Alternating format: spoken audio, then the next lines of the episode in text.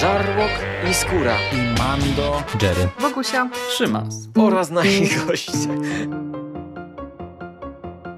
Konglomerat podcastowy. Wasze ulubione podcasty w jednym miejscu. Zapraszamy. Zapraszamy. Zapraszamy. zapraszamy. Zapraszamy.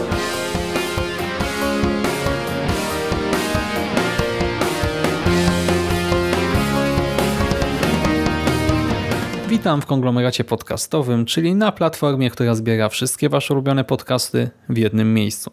Po tej stronie mikrofonu Szymon Niuchacz-Cieśliński. Cześć i dziś opowiem Wam o filmie Fantastyczne Zwierzęta Zbrodnie Grindelwalda.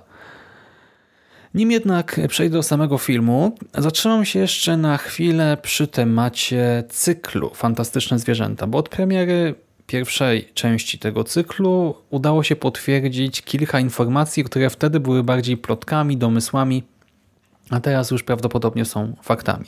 Fantastyczne zwierzęta, jak część z Was zapewne wie, mają być cyklem pięciu produkcji, których akcja rozgrywa się w świecie Harry'ego Pottera, w tym uniwersum e, Wizarding World, w latach 1926-1945. Pierwszy film miał swoją premierę dwa lata temu, w listopadzie 2016 roku, drugi w listopadzie tego roku, a kolejne mają ukazywać się najprawdopodobniej też z dwuletnimi przerwami, każdorazowo w listopadzie. Reżyserem całego cyklu prawdopodobnie będzie David Yates, zaś scenarzystką J.K. Rowling. Producentami cyklu są oprócz pisarki także David Heyman, Steve Kloves i Lionel Wilgram, wszyscy mniej lub bardziej, ale raczej bardziej związani z wcześniejszymi filmami o Harrym Potterze. Głównym bohaterem ma być oczywiście Newton Scamander, czyli magizoolog, specjalista od tytułowych fantastycznych zwierząt, ale równie istotni dla cyklu będą także Gellert Grindelwald i Albus Dumbledore, a być może także jeszcze jedna postać, ale to są na razie spekulacje, więc e, te pominę. Drugi film e, kontynuuje niejako wydarzenia z jedynki, znaczy pokazuje konsekwencje tego, co obserwowaliśmy w pierwszej produkcji. Rozpoczyna go scena ucieczki Grindelwalda z więzienia. Nasz potężny mag ucieka w trakcie takiego przekazania go jako e, przestępcy przez Ministerstwo Magii z Ameryki, Ministerstwo Magii z Anglii i zbiega do Paryża, gdzie planuje zwołać swoich zwolenników. Równocześnie ministerstwo, właśnie różne ministerstwa magii polują w związku z pewną przepowiednią na Credensa Backbone'a, a zaniepokojony tą sytuacją Dumbledore prosi Newta Scamandera, by ten odnalazł chłopca przed Grindelwaldem i przed francuskimi aurorami, którzy najprawdopodobniej już są na tropie Credensa. Obiecałem wam że wybiorę się na ten film już jakiś czas temu w przekaście i powiem wam, że niewiele brakowało, a nie dotrzymałbym słowa. Na szczęście jednak załapałem się na seans pod koniec grudnia i w sumie cieszę się, że zdążyłem, bo zbrodnie Grindelwalda bardzo dobrze prezentują się na kinowym ekranie. To jest film zrobiony pod seansę w kinie i widać tutaj, że Warner nie oszczędza na efektach, a scenarzyści pamiętają, że to cykl Fantastyczne Zwierzęta i w każdym kolejnym filmie dodają kilka gatunków magicznych zwierzaków, e, tak by i młodszy i starszy widz był zadowolony. W tej drugiej części z jednej strony powrócą na przykład niuchacze, a z drugiej zobaczymy kilka nowych mitycznych istot. Poznamy wygląd wodnego konia kelpi, chińskiego smokotygrysa i zobaczymy też kilka innych stworzeń. Niektóre z nich mogą wydawać się ciutkę przekombinowane, cudaczne, ale z drugiej strony kto wie, jak wyglądałyby tego typu zwierzęta, gdyby istniała magia. E, ponadto też e, widać, że J.K. Rowling czerpie po prostu z różnych mitologii i te fantastyczne stwory e, bierze z legend, czy to właśnie chińskich, czy szkockich, czy hinduskich czy jeszcze innych, y, więc y, nie wiem, widziałem tutaj na przykład takie psy z dziwacznymi oczami, czy coś jak psy i tak sobie pomyślałem, kurczę, ale to dziwnie wygląda, ale może w jakiejś kulturze istnieją takie stworzenia. Y, nie wiem, mimo wszystko w sumie cieszy mnie to, bo nie spodziewałem się, że ten drugi film także pokaże nam jakieś nowe dziwaczne istoty, a tak się stało i zakładam teraz, że w kolejnych częściach też różne nowe, cudaczne, magiczne stworzonka poznamy. I wspomniałem o magii. ta wygląda tutaj oczywiście doskonale. Ten film kręcono w tym samym studiu, w którym poprzedni, w którym wszystkie, czy też większość części Harry Pottera, e, więc twórcy znają się na rzeczy. Ogólnie Podoba mi się też przedstawienie społeczności czarodziei. Czarodziei tutaj warto zauważyć z drugiej i trzeciej dekady XX wieku. Jedynie przestrzeń miejska wygląda troszkę gorzej, wypada wręcz blado. Szczerze mówiąc, nie dostrzegłem większych różnic między miastami, które odwiedzamy, a trafiamy do Paryża, Londynu, Nowego Jorku i cała ta architektura, e, cała ta przestrzeń miejska wygląda dość podobnie do siebie i do tego jest jakby troszkę wyprana z kolorów, co w pierwszej części w sumie w miarę mi się podobało, ale w tej drugiej już e, tak niekoniecznie. Znaczy, rozumiem skąd się bierze ta stylizacja, ale troszkę męczy, mam wrażenie, w większych ilościach. Jeżeli chodzi zaś o oprawę audatywną, to za soundtrack ponownie odpowiada James Newton Howard. Dostaniemy kilka znanych już motywów muzycznych, kilka nowych, całkiem ciekawych i wpadających w ucho, więc to też e, ostatecznie oceniam tak dobrze z plusikiem.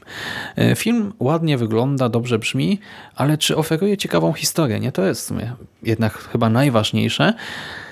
No i z tym już mam pewien problem, jeżeli chodzi o ocenę, bo tak i nie.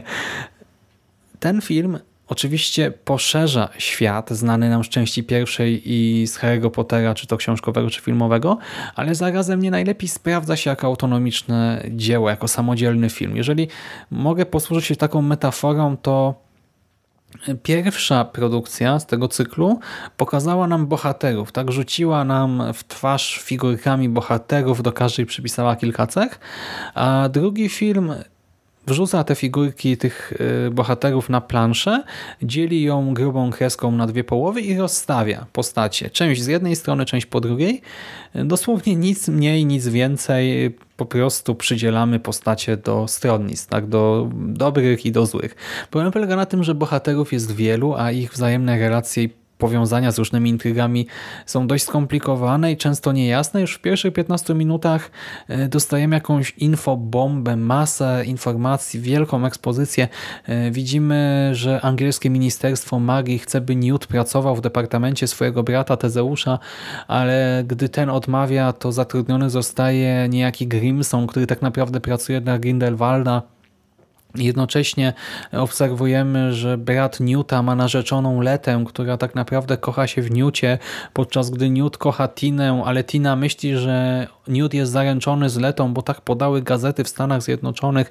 Z kolei siostra Tiny, Queenie, kocha Jacoba, ale magowie są przeciwni mieszanym małżeństwom, dlatego Jacob nie chce ślubu, więc Queenie próbuje go zaczarować i tak dalej, i tak dalej. I to jest dosłownie początek filmu. E, zarys akcji, tak zawiązanie się tych wszystkich intryg. I no, chyba przyznacie, że troszkę trudno za tym wszystkim nadążyć, a to w dużej mierze tylko punkt wyjścia do rozważań na inny temat, do rozważań o tożsamości i motywacji trzech mocno niejednoznacznych bohaterów, bo to jest w gruncie rzeczy fabuła tego filmu. Losy, tak tajemnice, sekrety, powiązania z innymi trzech, e, trójki bohaterów, bo to są w sumie osoby różnych płci. Gdybym nie nagrał podcastu o pierwszym filmie i nie wrócił do niego jakiś czas temu, to sam być może bym się troszkę pogubił w trakcie seansu. E, próg wejścia oczywiście nie jest jakoś szczególnie wysoki, ale bez posiadania pewnych informacji z tyłu głowy, tak w miarę na świeżo, seans myślę może być nie do końca komfortowy. Dlatego też e, dla mnie to nie jest najlepszy film dla dzieci. Wydawało mi się, że Fantastyczne Zwierzęta jako cykl e, to miała być z jednej strony produkcja dla fanów tych poprzednich ekranizacji samych książek Rowling, ale z drugiej strony też coś, co przyciągnie nowych fanów. E, do kina, a później też sprawi, że zaopatrzą się w książki, w płyty DVD czy Blu-ray, ale teraz widzę, że no ten film raczej nie będzie przystępny dla dzieci. Oczywiście e, młodym odbiorcom na pewno, na pewno spodobają się sceny starć magicznych, czy wspomniane wcześniej fantastyczne zwierzęta, ale raczej nie wyniosą za wiele z głównej intrygi e, i nie zrozumieją za wiele też z tego przekazu dla dorosłych. Mm. No nie wiem, no nie wiem. Wydaje mi się, że troszkę właśnie Warner nie wie, w który target bardziej uderzy i dlatego tak troszkę skacze z tej jednej strony e, na drugą. Tak, tu daje coś młodszym, tu daje coś starszym. I ta główna intryga, ją też oceniam średnio, bo prowadzi E, znaczy, sam środek filmu jest stosunkowo nudny, znaczy mamy tam kilka sekwencji bardziej dynamicznych, przygodowych, sensacyjnych, ale widać, że one zostały wytchnięte na siłę i gdyby je wyrzucić, to ten film niczego by nie stracił, dlatego e, też ogląda się, znaczy okej, okay, no nie nudziłem się, nie patrzyłem na zegarek, ale tak czułem, że akcja nie posuwa się za bardzo do przodu. I to wszystko prowadzi do e, wielkiego finału, w którym spotykają się prawie wszystkie istotne postacie.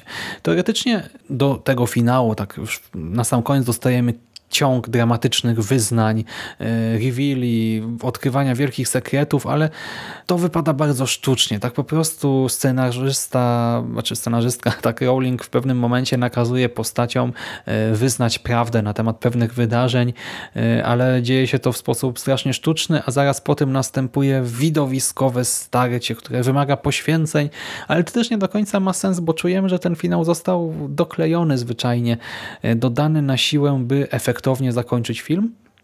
I przeciętny widz pewnie będzie zadowolony, że na koniec dostanie znowu masę efektów specjalnych, ale ja czułem się troszkę oszukany, szczerze mówiąc. I krytycy prawdopodobnie też, bo średnia recenzji z Metacritica i z pomidorków to tu i tu około 5 punktów na 10, 50% i przyznaję to z bólem, ale to jest całkiem uczciwa ocena, bo seans e, fantastycznych zwierząt zbrodni Grindelwalda jest przyjemny, ale brakuje mu nomen omen magii. Brakuje mu magii kina, magii ekranu, magii Harry'ego Pottera, e, wielkiej przygody, napięcia, przyjaźni, miłości, prawdziwych emocji. Tego tutaj nie ma tak naprawdę zbyt wiele, a myślę, że to są rzeczy, których oczekujemy jednak od każdej produkcji z logo Wizarding World. No i tego brakło. Z drugiej strony bo teraz znowu zacząłem mocno krytykować po tej pierwszej pieśni prawie że pochwalnej, y, to powiem, że z drugiej strony doceniam ambicje twórców, bo film rozwija wątek czystokrwistych i pokazuje y, nam działania Grindelwalda, nie te jego tytułowe zbrodnie, y, chociaż z drugiej strony no, to, co robi też jest w jakiś tam sposób czymś, co doprowadzi pewnie do strasznych konsekwencji, ale obserwujemy tutaj Grindelwalda populistę. Populistę działającego w podzielonym politycznie społeczeństwie. Populistę, który straszy wrogów wojną, manipuluje, szantażuje i zwyczajnie też kłamie, by zyskać poparcie. Populista, który pozwoli na śmierć swoich zwolenników, byle tylko lepiej wypaść w sondażach. Grindelwald tutaj nie jest postacią upiorną y, jako taką, ale jest strasznym politykiem. Myślę, że tak to można by ująć. Y, I skoro o nim mowa, to y, coś, co absolutnie wypada pochwalić w przypadku tego filmu, to casting. Johnny Depp jako Grindelwald jest genialny. Ja nigdy nie byłem fanem tego aktora. Jakoś nie rozumiałem wielkiej popularności Johnnego Deppa, czy szanuję go za ten duży rozrzut, jeżeli chodzi o rolę, które odgrywa, tak postacie, w które się wciela, ale no nie byłem nigdy jego wielkim zwolennikiem, ale w tym filmie muszę potwierdzić, że sprawdza się doskonale. Jest charyzmatyczny, przebiegły, niebezpieczny, potrafi manipulować tłumem. No cudny Grindelwald. Naprawdę świetnie wypada w tej roli.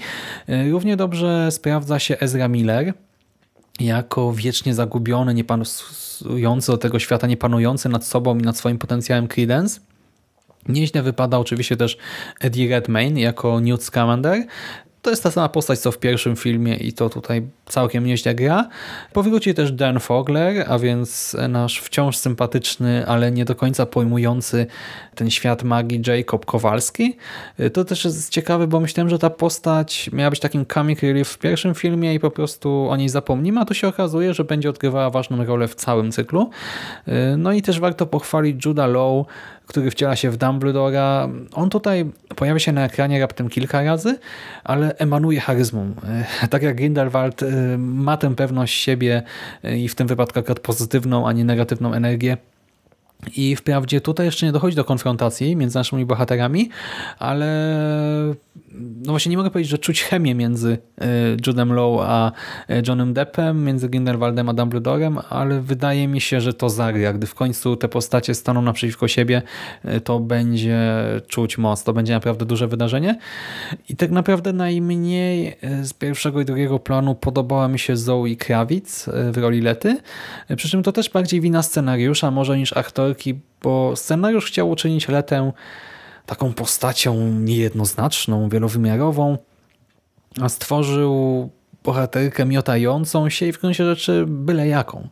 E, Również Tina, czyli Katrin Waterstone, wypada tak sobie, e, tak naprawdę można ją pominąć, bo jej rola tutaj ogranicza się do minimum, co jest troszkę irytujące, bo w pierwszym filmie wydawała się postacią wiodącą i tutaj widzieliśmy, że powróci, a tak powraca, ale wciąż nie do końca i nie odgrywa żadnej większej roli w całej produkcji. E, To, co za to powraca i co warto też e, tutaj wymienić jako plus filmu, to różnego rodzaju nawiązania, elementy, które kojarzymy z cyklu o Harrym Potterze. Nie będę mówił w jakich okolicznościach, ale zobaczymy m.in. zwierciadło Ein, e, czy też Ein Eingarb, tak to się chyba wymawia po polsku, nie wiem w sumie. Zobaczymy czarną różdżkę, kamień filozoficzny, pojawi się Nagini, e, a syn Alejandro Jodorowskiego e, zagra Nicolasa Flamela. Więc fani książkowego cyklu znajdą tutaj sporo smaczków dla siebie i jako, że omówiłem chyba już wszystko, tak, e, audio, wideo, aktorstwo, fabułkę, efekty, chyba wszystko, no to na koniec mogę tylko powtórzyć, że to absolutnie nie jest najlepiej skonstruowany film, wręcz przeciwnie, Czuć tutaj, że e, to jest część większej całości, jako autonomiczne dzieło te zbrodnie Grindelwalda. Sprawdzają się tak średnio, ale mimo swoich wad e, daje troszkę przyjemności z seansu, wygląda ładnie i mam nadzieję, że zaprowadzi nas do naprawdę ważnych wydarzeń, przy okazji których powrócą magia, przygoda, silne emocje, bo na to liczę. Tak tego jednak oczekuję od tych kolejnych filmów i od całego cyklu. Na chwilę obecną, no to jest taka piątka na 10, yy, jako film kinowy, wyżej tego ocenić nie można, jako zamkniętą całość. No ale mimo wszystko, wiecie, że jesteście fanami uniwersum, to ja polecam wybrać się do kina, yy, zobaczyć chociażby te bestie tytułowe, czy to, co potrafi zdziałać Grindelwald na wielkim ekranie, a wszystkim innym osobom nieszczególnie zainteresowanym, czy osobom, które w ogóle nie, nie miały kontaktu wcześniej z Harrym Potterem, odradzam, tak, bo to nie ma sensu. Nie ma sensu w ogóle chodzić do kina na tę produkcję. I to wszystko ode mnie na dzisiaj. Trzymaj się ciepło. Do następnego razu. Cześć.